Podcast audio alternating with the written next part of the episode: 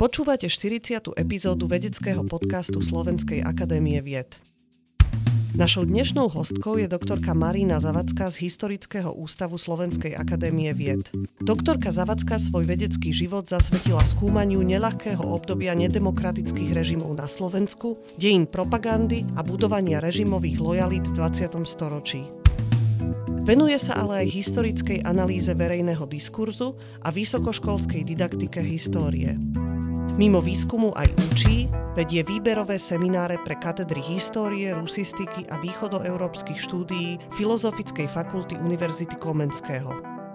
Môžete ju poznať aj z jej množstva mediálnych vystúpení, kde vždy prejaví jasné postoje podložené hlbokým poznaním našej nedávnej minulosti.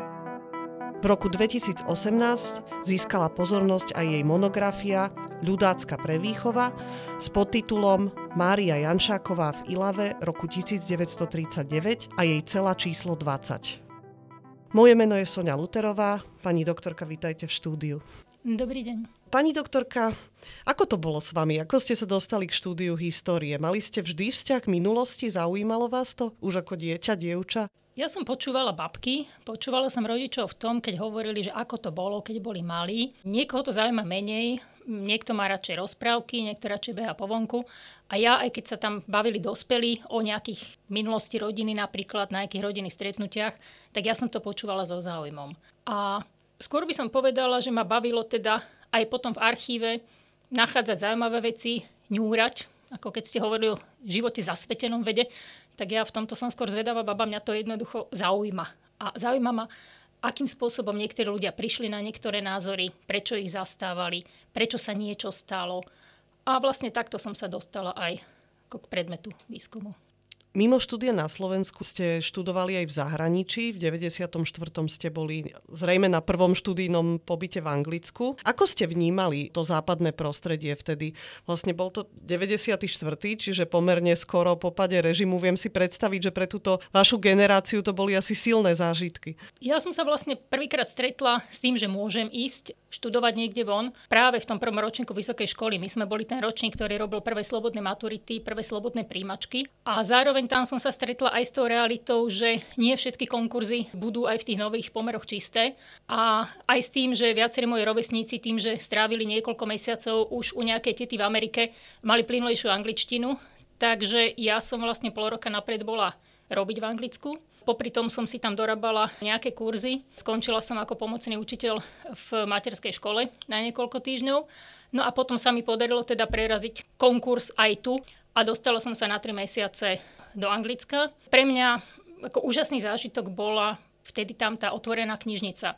To, čo aj dnes už je do istej miery v univerzitnej, že si môžete ísť medzi police. To sme tu vtedy nemali. A tam sa človek stretol s tým, že k jednej téme máte celú policu, dve police, 10 políc. Privedie vás vaša jedna kniha k ďalším desiatim, o ktorých ste dovtedy netušili. Ale zároveň som bola z domu navyknutá, že je im jasné v knihe, čo človek musel napísať, čo chcel. Rozoznám dobrú knihu od zlej. Alebo tú časť textu, ktorá je taká tá úlitba, že aby to vyšlo. A naraz som zistila, že tam ľudia píšu, publikujú mizerné knihy, zaťažené knihy dobrovoľne. A mňa to v podstate urážalo. A potom som si až zvykla na to, že aj tam treba vedieť rozoznať vydavateľstvo, že čo bola vtedy nejaké vydavateľstvo agitačnej literatúry, čo nejaké bežné, lebo čítala som si tam vtedy veci z 20. 30. rokov k britskej politike kvôli nejakej seminárnej práci. A tam som sa vlastne učila toto, ako rozoznať dobrú knihu. A to bolo pre mňa tiež teda veľmi formatívne, však napokon asi v druhom týždni ma tam skoro zamkli večer v knižnici. Aj vy ovoniavate knihy? Keď vezmem knihu do ruky, prvé ju ovoniam. Vždy sa na mne smejú ľudia. Nie, toto myslím skôr menej, lebo ja dosť pracujem so staršími knihami. A my skôr máme ten výcvik aj z archívu, kde nás vždy varujú, že koľko všelijakých plesní a choler a podobne ešte tam môže byť. Takže skôr k tým knihám starším pristupujeme veľmi opatrne a držíme ich od seba ďalej. Vlastne po tom prvom štúdijnom pobyte v Anglicku ste pokračovali MA štúdiom na CIU v Budapešti. Učila sa tam história vtedy inak ako u nás na univerzite? No ja som tam vlastne odišla v štvrtom ročníku, ako kvázi štvrtý opakovaný ročník som tam strávila. Za ten čas sme urobili dvojročný program magisterský. Vrátila som sa naspäť e, doštudovať, čiže som robila vlastne dve rôzne diplomové práce. A tá škola tam bola odlišná, profesori boli veľmi rôzni, boli zo sveta, boli aj miestni maďarskí, bolo niekoľko Poliakov, Rumunov, zo Slovenska ani z Čiech sme tam vtedy stabilne na celý semester nemali nikoho. Veľmi zaujímavé to bolo tým, že sme mali aj spolužiakov. Naozaj z rôznych častí sveta, väčšinou teda z toho bývalého sovietského bloku. A učili sa štyri disciplíny a tá škola začínala tak, že mala niektoré odbory aj v Prahe a v Varšave a postupne sa vlastne stiahla do Budapešti celá. Aj vy dnes mimo vedeckej práce učíte. Čo vám to dáva? Čo je to, čo z toho získavate naopak pre seba a pre svoju vedeckú prácu? Ja mám tú výhodu, že ja učím veľmi obmedzený čas. Môžem si sama vybrať koľko.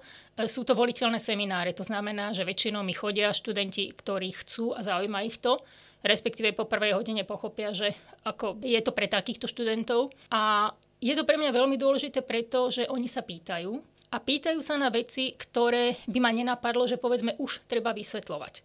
A zároveň zistujem, že niektoré veci vedia, ktoré by som mala tendenciu vysvetľovať 10 rokov predtým. Pretože už len taká drobnosť, že pred dvomi rokmi, keď ste chceli niečo hovoriť o socialistickom realizme v Sovietskom zväze a hovorili ste o kanonickom diele ako Mladá garda, tak pre tých študentov to bolo od čias ich, ja neviem, rodičov alebo prarodičov úplne neznáme, ale bol to pre nich aj neznámy geografický priestor. Dnes všetky tieto mesta počujú každý druhý deň v správach. Napríklad ekonomické témy. My sme si nevedeli predstaviť, čo to je celná vojna keď sme študovali. Potom boli časy, kedy si to vedel predstaviť každý, kedy každý vedel, čo je daň z hodnoty, kedy každý vedel, čo sa dá vracať, aký merveč si viete, ako vyblokovať na hranici s Rakúskom. Potom to zasa prešlo. Čiže je veľmi rôzne, čo sa práve deje a podľa toho tie vedomosti, s ktorými treba rátať, alebo netreba rátať, sa menia. A dáva mi to napríklad témy potom na písanie článkov. Človek pochopí, že toto by bolo dobre napísať, lebo sa to zíde, aby aj ostatní, dajme tomu, ak nie, že vedeli, tak aspoň si pripomenuli. Prečo ste si zvolili práve výskum obdobia totalitných režimov? To je téma, ktorej vy sa venujete ako keby primárne. Ako ste sa k nej dostali? Nelakala vás vzdialená história? Prečo práve toto obdobie? Ja som začínala dizertačnú prácu výskumom chruščovského obdobia. Snažila som sa vyhybať tým prelomovým momentom. Všetci robili milníky, milníky ma nebavili. To znamená, stalinizmus to bolo vtedy také ako vychytené, lebo horory, podobne druhá svetová. Takže mňa zaujímalo to, aké to bolo, keď sa to uvoľňovalo. Zároveň aj pri skúmaní týchto období neskôr som sa začala sústreďovať nie na, povedzme, perzekúcie čistky, ale na spôsoby, akým tí ľudia, ktorých prežili, preplávali, aké stratégie využívali, čo fungovalo na to, že sa potom znovu objavovali. Pretože množstvo tých ľudí bolo vyčistených, vyhodených, ale množstvo nie. A potom sa vám stáva, že nájdete napríklad e, šéf-redaktora časopisu Vlča pre hlinkovú mládež z roku 39 a čo vám robí v roku 49? Šéf-redaktora pionierského ohníka. Hej? A ešte to robí v tých istých priestoroch. A takýchto ľudí nájdete pomerne veľa. Takže začala som sa zaujímať skôr o tie kontinuity, než o tie zlomy. Začala som sa zaujímať aj o to, ako sa vyrábali, podporovali režimové lojality, prečo ľudia niečomu verili, prečo podporovali alebo prečo neodporovali, kedy vzniká ten moment, kedy už ten odpor začína byť. A postupne som sa vlastne od toho konca 50. rokov dostávala späť, niekedy do stalinizmu a niekedy práve do výskumu toho ľudackého režimu a tam práve k tomu, ako to bolo nielen podobné, ale ako mnohé inštitúcie, ktoré aj ja, aj zo školy potom som vnímala ako komunistické, Postupne som zisťovala, že takmer všetky existovali už vtedy. Trochu v inej forme, trochu v inej intenzite, ale ten prvý zlom, vtedy sa zdali nepredstaviteľné. A od tých 10 rokov neskôr už tí ľudia boli zvyknutí, že aha, už je to tu zas. A preto aj ten odpor bol oveľa slabší, než by človek očakával. Čo je pre vás osobne zaujímavejšie? To, ako sa udalosti skutočne odohrali, alebo ako o nich hovoríme, ako na ne nazeráme z pohľadu dneška? No ja primárne skúmam to, ako sa odohrali, prečo, čo k nim viedlo, aké mali dôsledky. A k tým dôsledkom patrí aj to, ako na ne nahliadame dnes, čo nemusí byť ako pre mňa primárny fokus toho výskumu, ale ovplyvňuje to aj tú našu interpretáciu spätne. To znamená, vždy sa človek aj sám pre seba musí zamyslieť, prečo ho práve toto teraz začalo zaujímať. Niekedy preto, že je na to vypísaná grantová téma, niekedy preto, že to začne v spoločnosti viac rezonovať, niekedy dokonca vie tým akoby predpovedať trochu, že všimne si ten trend, ešte, že sa o tom začína viac rozprávať v spoločnosti ešte predtým, než to zaznie nejak veľmi intenzívne. To znamená, ja neviem, teraz robia kolegovia napríklad viacej e, dejiny životného prostredia. Sú to veci, ktoré pred 20 rokmi možno by neboli také zaujímavé, jednoducho preto, že to ani pre tú súčasnú generáciu, alebo vtedajšiu generáciu, nebolo do tej miery palčivá téma. Dnes to začína byť. A takto sa nám menia témy spätne. Nejde o to, že by sa prepisovali dejiny a zisťovalo by sa, že sa niečo stalo iného dňa alebo niečo, čo bolo dovtedy zle je dobre, ale niekedy vás začne zaujímať skôr to, aký vzduch dýchali účastníci daného stretnutia a či už vtedy tam boli stopy niečoho, čo povedzme za 5, za 10 rokov začne robiť problém a začneme zistovať, že kde sa to vlastne vzalo, než to, čo tam presne v tom čase robili a čo sa tam hovorilo. Máte aj vy tento prístup vo vašej práci, že sa zvyknete trebárs na jednu situáciu, udalosť, ako nazerať, opätovne sa k nej vrácať a nazerať na ňu z iných kontextov? No, človek k tomu dospieva pochopením a uvedomením si napokon aj nejakých svojich, nielen jednostranných pohľadov, ale jednoducho zaujíma vás niečo z nejakého pohľadu a potom zistíte za prvé, že existujú ľudia, ktorí to vidia inak. Za druhé, začnete skúmať, prečo aj v danej dobe niektorí ľudia to videli inak. Nemusíte ich tým ospravedlňovať, ale je dôležité to pochopiť. Taký príklad možno uviesť, keď učíme 50. roky a učíme o akcii B, učí sa o tom, že ľudia boli vysťahovaní z bytov vysťahovaní z domov, vysťahovaní z Bratislavy. Ale za každú rodinu, ktorá bola vysťahovaná, existovala rodina, ktorá bola nasťahovaná. A tam má dnes potomkov a oni vedia od starej mamy, že dobrý komunistický režim jej dal byt. A ten byt bol ešte komplet vymalovaný, ešte s nábytkom. Ona sa sama mohla, nemusela zamýšľať, či je to bolo. Ale k tým potomkom sa vôbec táto informácia nemusí dostať. Podobne to máte napríklad s arizáciami. Že niekto sa mal dobre, táto informácia zachová v rodine, ale nezachová sa, že vlastne prečo ako prišiel k majetku, kde sa naraz v tých chudobných slovenských rodinách nabrali retázky a hodzinky. A toto sú také veci, ktoré vám niekedy docvaknú naozaj až neskôr. Áno, a potom z toho vlastne vzniká taký nejaký kolektívny obraz týchto udalostí a súvislostí v tej spoločnosti a potom zase do toho vstupujú politickí aktéry, ktorí si s tým nejakým svojím spôsobom narábajú. V tejto súvislosti hovoríme aj o pojme alebo pracujeme s konceptom politiky pamäti. Môžete nám vysvetliť tento pojem a pracujete s ním nejak vy? Pracovať áno, ale toto sú otázky na policu kníh. Takže skôr by som povedala, že ja snažím sa aj politike pamäti venovať výskumne sledovať ju. Pre mňa je rozdiel medzi tým sledovaním a vstupovaním do.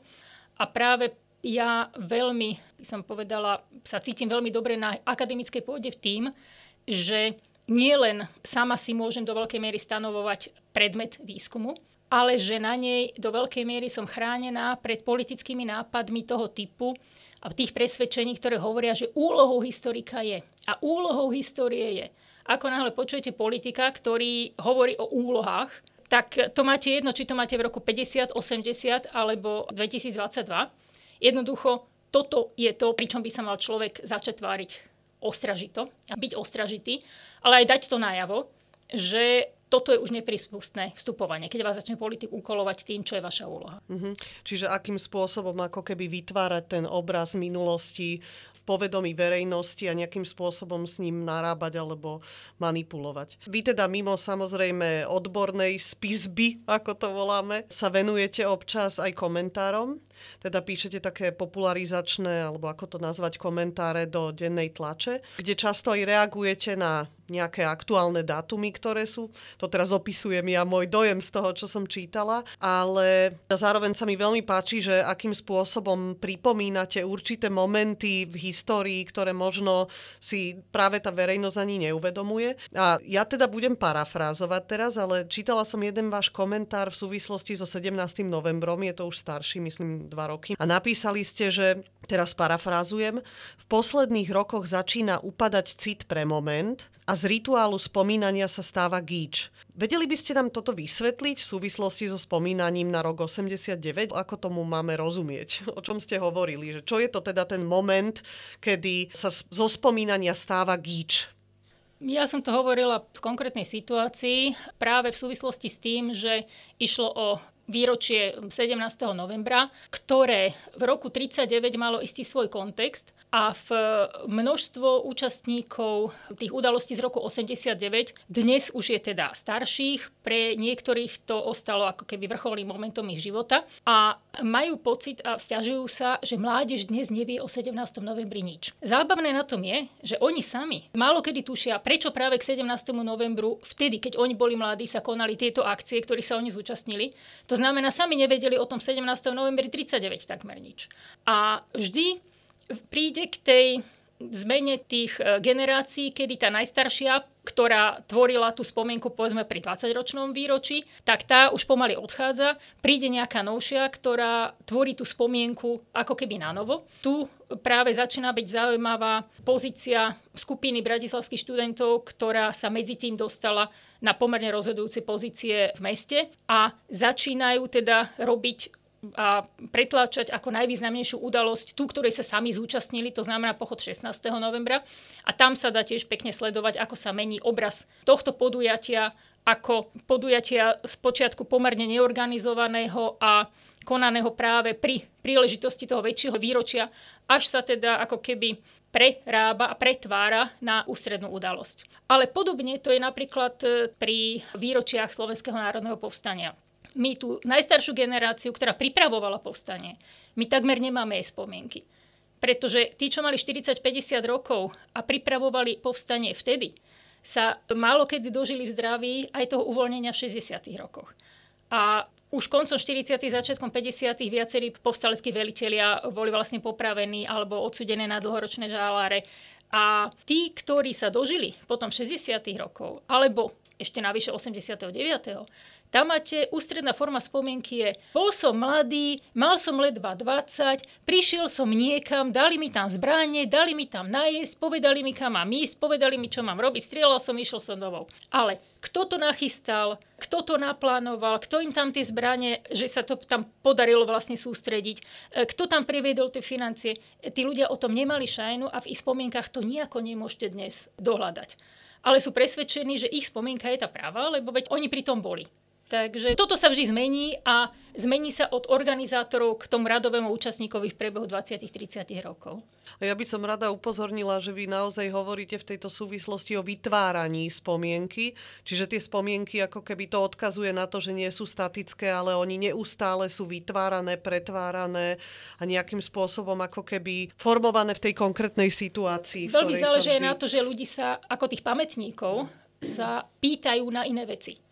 Oni niekedy tie vlastné spomienky samozrejme dotvárajú, niekedy stačí, keď vidia vojnový film. Mnoho detí, to ako na to boli výskumy, že keď videli tesne po vojne vojnové filmy, tak začínali rozprávať scény z filmu. Lebo ako vyzerala vojna? No sedel som v pivnici, ale presne vám porozpráva, že ako išli vojaci po ulici a tak ďalej, ale to sú sekvencie z filmu, pretože toto nemohol vidieť, keďže sedel v pivnici. Ale vie, ako to má vyzerať. A už sa žil s tou predstavou za tie roky. No a zároveň máte, keď sa vás niekto spýta, ako ste prežívali, neviem, v druhej, tretej triede základnej školy. Môže sa vás pýtať na pioniera, môže sa vás pýtať na náboženskú výchovu. A pokiaľ sa vás pýta zvlášť, ten, kto sa vás pýta, vôbec nemusí zistiť, že ste absolvovali obe. A to nie je tým, že by ste klamali, ale odpovedáte na to, čo máte pocit, že toho, kto sa vás pýta, zaujíma z vášho života.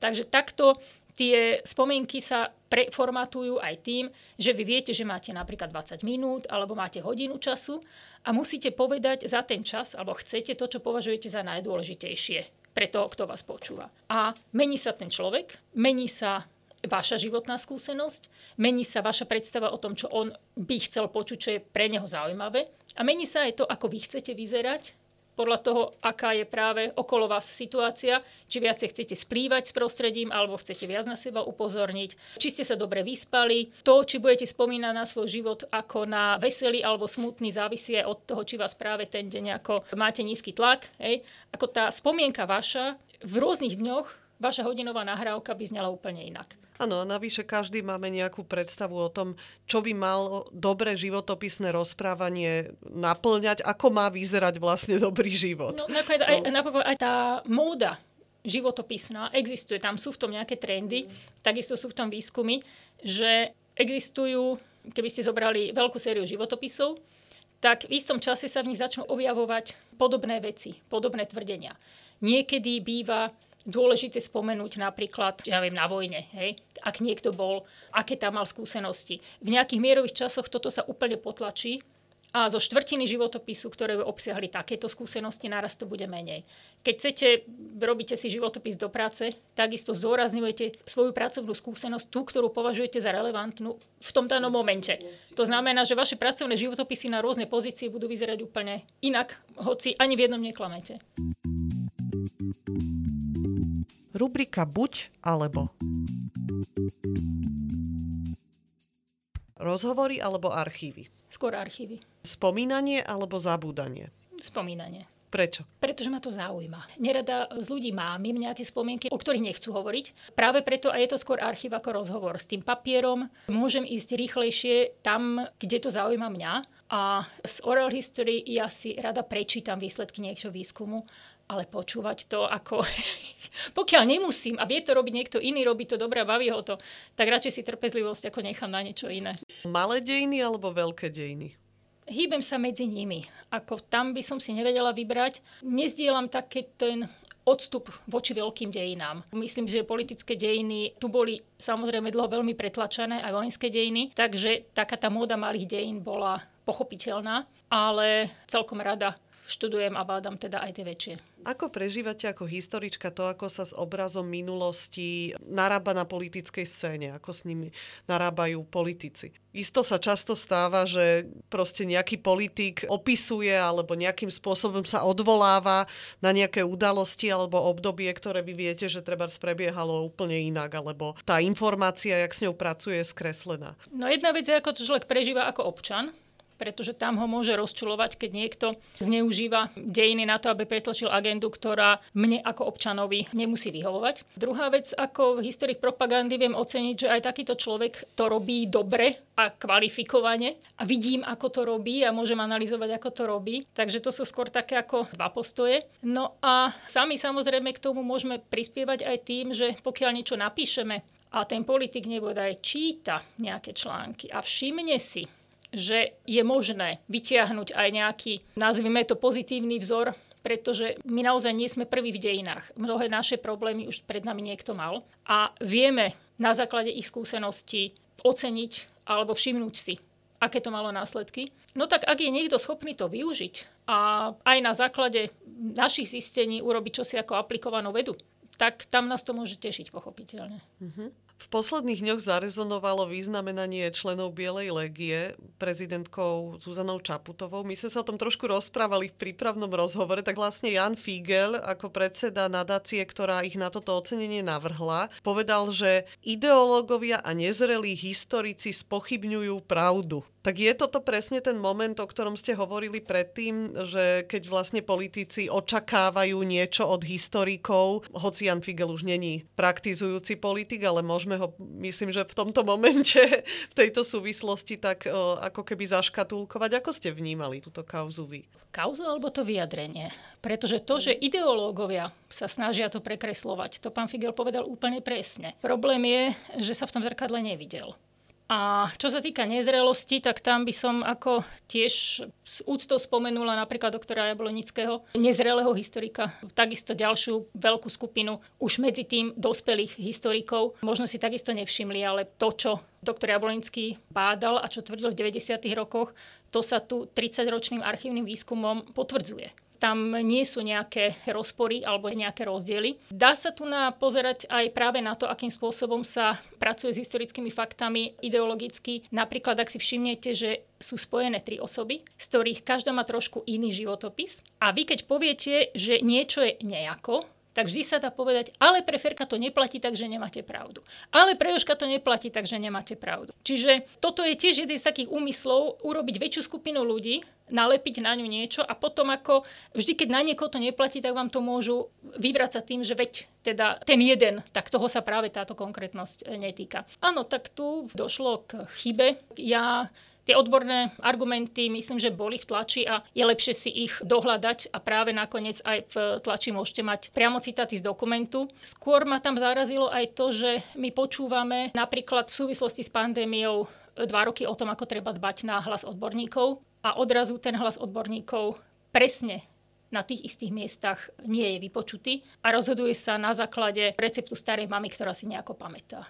Ja by som predsa ale ešte sa oprela o to vyjadrenie pána Figela a trošku ho obrátila, že čo podľa vás robí, ak teda by sme pristúpili na túto jeho hru, tak čo robí historika alebo historičku zrelou? Podľa vás? Neviem, či by som operovala týmto termínom, ale možno, možno kvalitou, čím človek vie, že je dobrý historik. Povedala by som, že tým, že zistuje, že veci sú inak, než si myslel. Stane sa to veľmi často. Človek vždy vchádza aj do výskumu s nejakou a priornou predstavou a naraz zistíte, že je to inak. A to je vlastne potvrdenie toho, že to robíte dobre, pretože to znamená, že si všímate veci, ktoré vám nesedia do vašej pôvodnej predstavy. Ak do toho prichádzate tak ako pri matematickej úlohe, že čo bolo treba dokázať, tak si všímate len to, čo vám sedí, vyjde vám z toho síce ako elegantná konštrukcia, ale ak sa vám to deje stále alebo často, neznamená to, že ste takí dobrí, ale práve to znamená, že si nevšímate veci, ste už slepá k veciam, ktoré vám nesedia do vášho pôvodného konštruktu. Keď mám dať konkrétny príklad, ja som sa takto pred pár rokmi vrtala v časopisoch katolíckej jednoty žien z obdobia slovenského štátu. A človek tiež k tomu má istú a priornú predstavu, ako asi budú vyzerať v princípe ľudačky, konzervatívky, a naraz nájdete ich dobové tlačoviny, kde sa radikálne vymedzujú voči dobovej ľudackej politike, voči množstvu jej agent. Napríklad pri zápase o vzdelanie dievčat kde už na prelome roku 38-39 geniálni ako poslanci s nejakým okresným rozhľadom ledva prišli s nápadom, že aby sa zvýšila zamestnanosť mužov, tak treba, aby ženy neboli kvalifikované, lebo keď sú kvalifikované, hlavu sa do roboty. A najlepšie je, aby sa netlačili na vysoké školy, zabrániť im aj v prístupe k maturite. A vtedy už tu bola generácia prvých vysokoškolských vzdialených katolíčiek. Napokon bola tam napríklad mama Mikloškovcov, ktorá sama už mala vyštudovanú francúzštinu, už strávila rok niekde vo Francúzsku alebo pol roka na štipendiu. Vrátila sa naspäť, nastúpila učiť na strednú školu ako profesorka a naraz tá predstava, že ona práve si zakladá rodinu a jej prípadná dcéra nebude môcť mať maturitu. A tam nastal naozaj odpor koordinovaný rôznych ženských skupín od živeny cez evangelické ženy, katolické ženy a tak ďalej. Tie ďalšie sociálne demokratky už boli vytlačené aj vôbec nejakého politického spektra, ale tak podporovali, povedzme ešte cez Červený kríž. Jednoducho vznikol tak silný protitlak, že tieto nápady sa nepodarilo presadiť.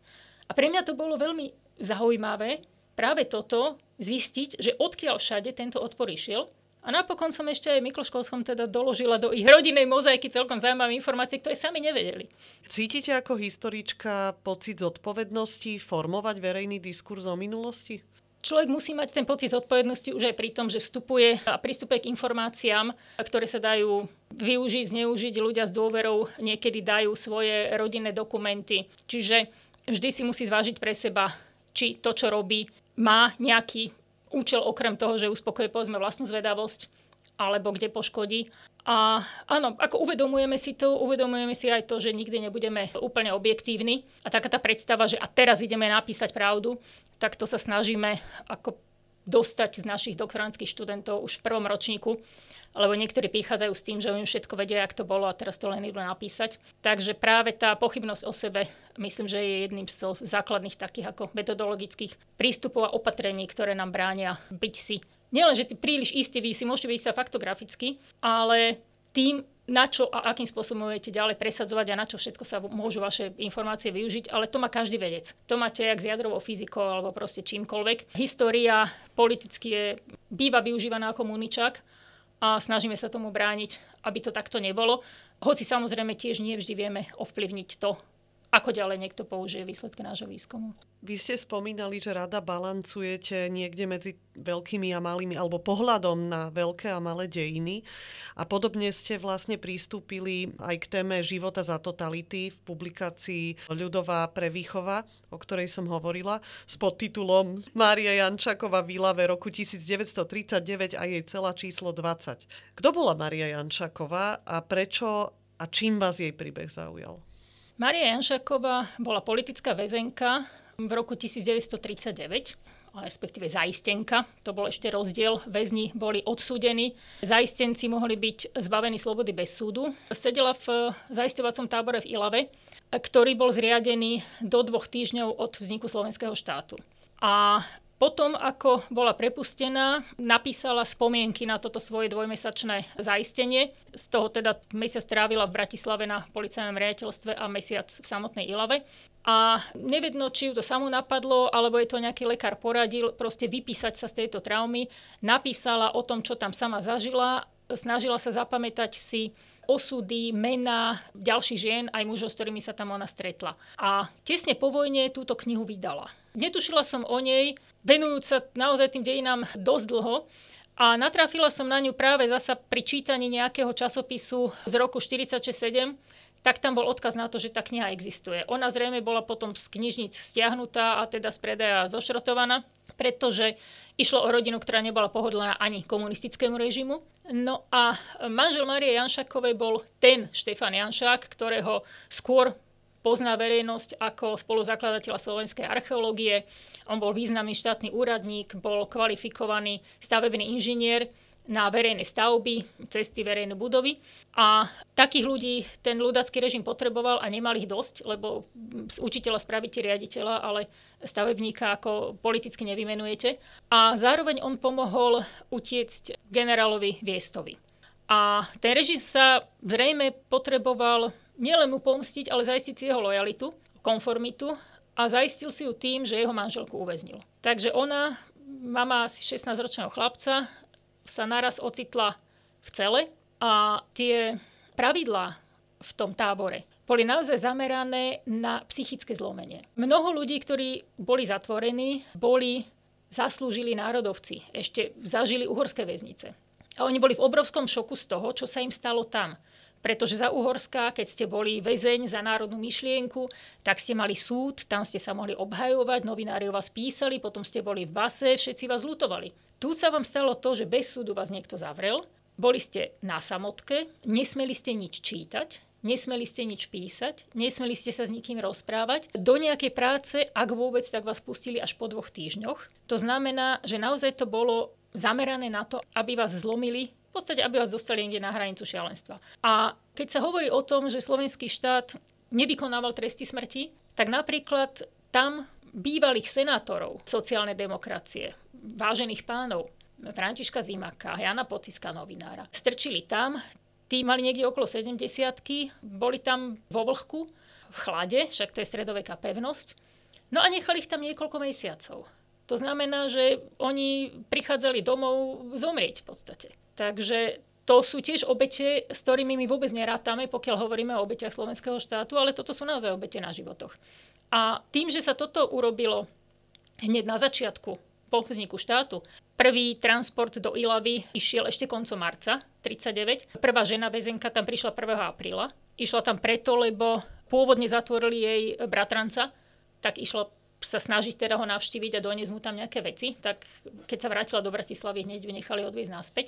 Bola to herečka Národného divadla, Hanna Stikova, takisto z váženej rodiny. Dalo sa tým najavo, že ani takáto žena z takej rodiny si nepomôže. Bol tam zatvorený napríklad grof Jan Zámojský zo Starej Ľubovne, pretože bol podozrivý z toho, že by mohol pomáhať polskému odboju. On bol manžel španielskej princeznej a tam po chodbách vynášal fekálie aby sa dalo najavo, že ani on si nepomôže. Tak preto treba byť ticho a nerobiť proti režimu nič. A toto sú informácie, ktoré doteraz vo verejnosti neveľmi rezonujú. Nemáte tam pamätnú tabulu, nemáte žiadne spomenkové podujatia. Keď sa hovorí o slovenskom štáte, tak sa väčšinou zredukuje tá tragédia na spomienku na holokaust, ktorá si tú spomienku zaslúži, ale zároveň nebyť tohto útoku na občianskú spoločnosť, na slobodu slova, na nejakú medziludskú solidaritu, tak by vlastne nemohli ani tie ďalšie tragédie byť. Vy ste v rozhovore pre denník sme pred 15 rokmi skonštatovali, že naša spoločnosť sa s totalitnou minulosťou za slovenského štátu doposiaľ nevyrovnala. Platí to aj dnes? Alebo posunuli sme sa niekam za tých 15 rokov? Teraz sme spomínali tých troch vyznamenaných. No, neposúvame sa. Existuje e, množstvo ďalších informácií, existuje ďalšie množstvo literatúry, ale viete, na to, aby človek si nielen upravil mienku, ale inkorporoval do nej nové vedomosti. No na to musí chcieť. Ako by to vyrovnanie malo prebiehať?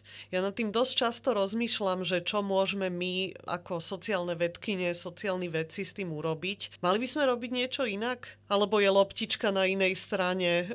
Možno tam naozaj bude niečo zohrávať časový odstup, najmä v rodinných históriách. Pretože tu veľký vplyv e, mal spôsob, akým sa pracovalo práve s rodinnou históriou ako s niečím, či možno vydierať. A tým pádom, keď človek si pred sebou priznal alebo povedal verejne, že niečo starý otec neurobil dobre, tak kvôli tomu ho nemuseli pustiť na tú strednú školu tak radšej o tom samozrejme nehovoril. To je jedna vec. Druhá vec je priznať si to o svojom starom otcovi, ktorého inak môžete vnímať ako pozitívnu postavu. Ale najmä, pokiaľ ide o konkrétne udalosti, tak tým nárastom generácií máte síce dvoch starých otcov, ale už štyroch v tej ďalšej generácii a ešte viacej v ešte ďalšej.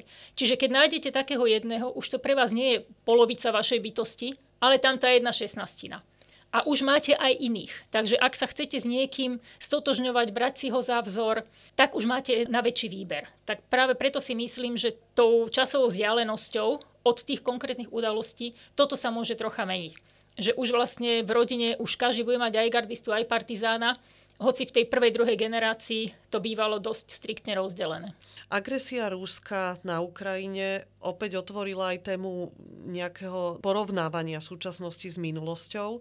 Hľadáte aj vy osobne takéto paralely?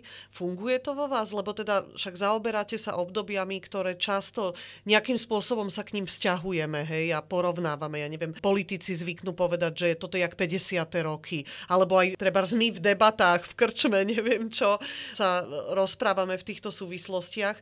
Je to podľa vás užitočné? Robíte to aj vy ako historička? Myslím, že to robíme všetci tým, že sa snažíme využiť svoje predchádzajúce znalosti a využiť ich na to, aby sme pochopili niečo iné. To znamená, že tá vedomosť histórie môže byť isto mentálnou skrátkou, ale pripodobníme to. Pretože vy, keď vysvetľujete niečo, vysvetľujete to čím si, to je podobné ako niečo, čo už poznáš. Aj pre nich samotných tam tá historická skúsenosť je veľmi formatívna, pretože napríklad v Bielorusku naozaj existovala za druhej svetovej vojny silná, boli tam skupiny e, partizánske, ktoré sa venovali, aj sa to teda, vstúpilo to do deň ako železničná vojna. A toto isté sa tam robí teraz a keď sa povedalo, že ideme robiť toto, tak všetci vieme čo, lebo to sme sa načítali už na základnej škole, že toto akože detkovia robili, poznáme to z domácich e, ako z rozprávaní. Takže takto ľahšie sa ľudia zohrajú, pochopia, že toto je to, čo ideme robiť, lebo všetci vieme, čo to znamená. Keď teraz budete chcieť robiť povstanie, tiež máte isté penzum informácií, že čo to asi obnáša a ako sa to asi robí. Viete, že potrebujete niekde do Bystrice alebo kam previesť peniaze, viete, že tam musíte mať zbranie, viete, že musíte mať nejakú organizáciu, že budete potrebovať asi nejakú polnú nemocnicu. A toto všetko viete kvôli tomu, lebo ste sa vola kedy načítali nejakých rozprávaní. Mimo výskumu totalít sa venujete aj e, téme fám a konšpiračných teórií. Spolu s Vladimírou Čavojovou z Ústavu experimentálnej psychológie a Zuzanou Pancovou od nás z Ústavu etnológie a sociálnej antropológie ste pripravili aj príručku pre verejnosť, ktorú týmto chcem dať do pozornosti nášho poslucháčstva. Je stále veľmi aktuálna, žiaľ. Obávam sa, že vlastne vždy bude. A link si nájdete aj v informácii k našej tejto relácii. Ako bojovať proti fámam? Reštrikciami alebo transparentnosťou? Tak či bojovať? Fáma ako taká je aj sociálny fenomén, ktorý pomáha udržiavať komunitu, pretože fáma je čosi, čo je tým sa človek môže stať zaujímavý, že ju šíri. Môže tým priniesť ako keby zaujímavú informáciu ostatným. Fáma nemusí byť nutne nepravdivá, ona je fámou len kým sa potvrdí alebo vyvráti. Čiže s fámy sa môže stať aj pravda. Ale zatiaľ teda, kým je to fáma, tak je to vtedy, že nevieme ale. A dobre je si uvedomovať tie mechanizmy, ktoré tiež sú prebadané, ako fáma funguje, aké má efekty. To znamená skôr spoznávať ju a keď, tak potom bojovať alebo brzdiť voči konkrétnym obsahom, nie, nie samotným fámom, ale tam už máte napríklad vyzývanie k násiliu. To áno, toto je podstatnejšie. Alebo šírenie nebezpečných informácií takých, ktoré povedzme, keď vám niekto povie, že tamto treba, ja neviem, piť a pritom vás to zabije, alebo naopak, tak tam sa môžete tomu stavať, ale tam už ide o obsah, nie o to samotné šírenie. Vy sama ste e, v tejto príručke opisovali fámy z minulosti, z obdobia socializmu. Viete nám dať takú nejakú píkošku, najzaujímavejšiu fámu z obdobia socializmu? Pre vás najzaujímavejšiu? Nerobme z toho no, top 10. Zábavné bolo napríklad, ako cenzúra v novinách brzdila vlastne pokusy postaviť sa proti šíreniu fám s argumentom, že tým by sa tie fámy potvrdili.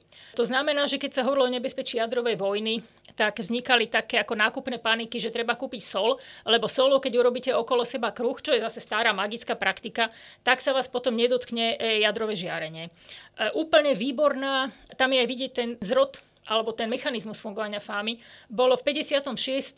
jedno z takých novín nie komunistickej strany, ale jednej z tých ďalších babkových strán, ktoré mali dokladať, že ako keby teda je tu pluralita, tak zverejnili na strane pre ženy taký zoznam bežných vecí, potravín, ktoré by mala mať bežná gazdina doma. Bol to schválený text, nebol s ním problém, mohol výjsť 3 dní predtým, 3 mesiace potom, ale Podarilo sa mu výsť práve vtedy, keď vypuklo povstanie v Maďarsku. Čitatelia bdeli to vyhodnotili tak, že aha, toto nie sú úplne komunistické noviny a preto sa nás táto statočná redakcia snaží varovať, že si máme urobiť zásoby, lebo bude kríza a nebudú dostať.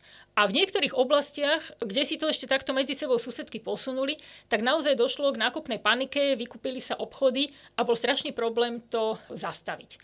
Podobnou panikou takouto sa stretli vojenské orgány práve v 56., kedy vojaci Navyše to bol teda čas, kedy sa oslavovalo VOSR, to znamená, že všade veľa alkoholu nachystaného teda na oslavy a zábavy. No a vojaci sa evidentne nudili, tak napísali domov, že sú v pohotovosti a potom písali aj domov, že sa tu bojuje a oni bojujú proti Maďarom, no lebo si spomenuli na rozprávanie svojich starých hodcov z roku 1919, hej, však bojovať proti Maďarom to ako bolo bežne, ešte sa o tom počúvala tá generácia, no a napísali toto svojim rodinám. Vojenská cenzúra to nezachytila a začali vznikať paniky miestne, kde si to prečítali tie rodičia, že takúto vec nám režim tají, a to, že režim tají, tak to sa považovalo za samozrejme, však teda aj tajil. A preto vznikla atmosféra, kedy nielenže každé hovadenie boli ochotní uveriť, ale aj si ju nemali kde overovať. Pretože keby ste takúto vec išli overovať, tak vlastne vystavíte nebezpečenstvo aj toho, kto vám to napísal. No tak radšej to v sebe dusíte a len teda viete, že niečo je veľmi zlé. Takže takýchto panik bolo pomerne dosť. Rubrika Veda versus viera. V čo veríte? Ľudskosť, takú bežnú slušnosť ľudí, dohody. Myslím, že ako vôbec dôveru v to, že keď sa dohodneme, tak isté veci platia. Témy, ktorým sa výskumne venujete, sú dosť emocionálne náročné. Aj ja, keď som vlastne e, čítala tie vaše niektoré príspevky, človeka až taká ťažoba chytí z tých vašich niektorých tém. Dokážete si svoje dáta nepripúšťať k telu? Alebo pripúšťate si ich k telu? Tak človek sa môže snažiť, ale samozrejme, že ho to ovplyvňuje. Nie je to len moja skúsenosť, že niekedy vás takto dostanú veci, ktoré sú drobnejšie, slabšie, nie také tie ako megatragédie, ale práve tie prejavy také, že bežnej ľudskej zlomyselnosti závisti, ktorú niekde nájdete v nejakom udaní. A to je niekedy oveľa horšie, než keď niekde počujete proste o nejakých ako veľkých masových či tragédiách, či vraždách a podobne. Ako trávite voľný čas? Viete si niekedy odvedy aj oddychnúť? No snažím sa, ale práve to asi nie je úplne to typické, že tým, že človek číta celý deň ako do roboty, tak to nie je tým, že by prišiel od pasu a teraz si išiel čítať knižku. Takže skôr pozerať trocha do zeleného a teším sa na leto a budem pozerať na more. Potrebujem niečo, kde je obzor, kde ako žiaden ostrov, nič, jednoducho Vidím do ďaleka. Priestor. Priestor. Čo ste naposledy čítali? Odporúčite nám nejakú knihu, ktorá vás zaujala? Čítate aj mimo odbornej literatúry? Viete, to je problém, pretože pre mňa sa odbornou literatúrou naozaj môže stať čokoľvek. Človek tam nájde ten úvod alebo proste dobovú zmienku, ten dobový kontext, rozširuje si slovnú zásobu z iných oblastí, ktorú dokáže využiť u seba. Skôr by som nevedela v tomto momente povedať spolahlivo, čo pre mňa nie je odbornou literatúrou alebo čo nevyužijem o 3 dní, ako v najbližšom článku, to, čo sa načítam proste niekde, bare z detského časopisu, alebo proste z čohokoľvek. Je nejaká výskumná téma, na ktorú sa teraz tešíte ešte? Je niečo, čo plánujete do najbližších rokov, že čo si odkladáte, alebo už k tomu smerujete, že tomu sa chcete venovať? No teraz nám to trošku tá pandémia preformatovala, pretože mnohé naplánované výskumy, tak sme sa nevedeli dostať do archívov a Zároveň tým sme začali robiť na veciach, ktoré človek tak dlhšie odkladal a mal už k tomu nasyslené materiály, ale si myslel, že teda ešte snáď sa k niečomu ďalšiemu dostane. No a takto mám, už asi rok pred sebou tlačím znovu vydanie tiež takého povstaleckého denníka pani Viery Štetkovej, ktorá bola e, profesorka ruštiny a ktorá pracovala pre vysielač v Banskej Bystrici a potom prežila tú zimu teda skrývajúca a napísala svoje spomienky, ktoré tá rodina aj vydala v takom menšom náklade, no ale chceme spraviť poriadne vydanie tomu znova, niečo podobné teda ako bola Janšakova. A potom zase ešte v 50. rokoch niečo ko kultu osobnosti a akým spôsobom sa s ním pracuje. No a zároveň tým, že nás je veľmi málo a tým, že naozaj ten verejný diskurs sa zvykne motať okolo výročí, tak vždy na nás takto ešte niečo padne k čomu, ako je niečo zaujímavé, pretože to teda spoločnosť zaujme, no tak im ešte ideme spraviť nejaký výskum a čo si napísať niečomu takému. Takže to ešte uvidíme. Budú napríklad teraz tie výročia takých tých, naša generácia si pamätá, úmrtia Brežneva, Andropova Čerenka to bude tak za sebou, Stalinové bude. Takže tam sa určite budeme vrácať k nejakým takýmto témam práve ohľadom aj toho kultu ešte nedá poslednú otázku sa nespýtať, lebo som si uvedomila, že je ešte jedna taká linka vo vašich výskumoch a to sú ženské osobnosti, ženské postavy. Nemusia to byť nevyhnutne postavy, ktoré boli exponované za svojho života. Je to pre vás taká srdcovka nejaká? Je to podľa vás dôležité?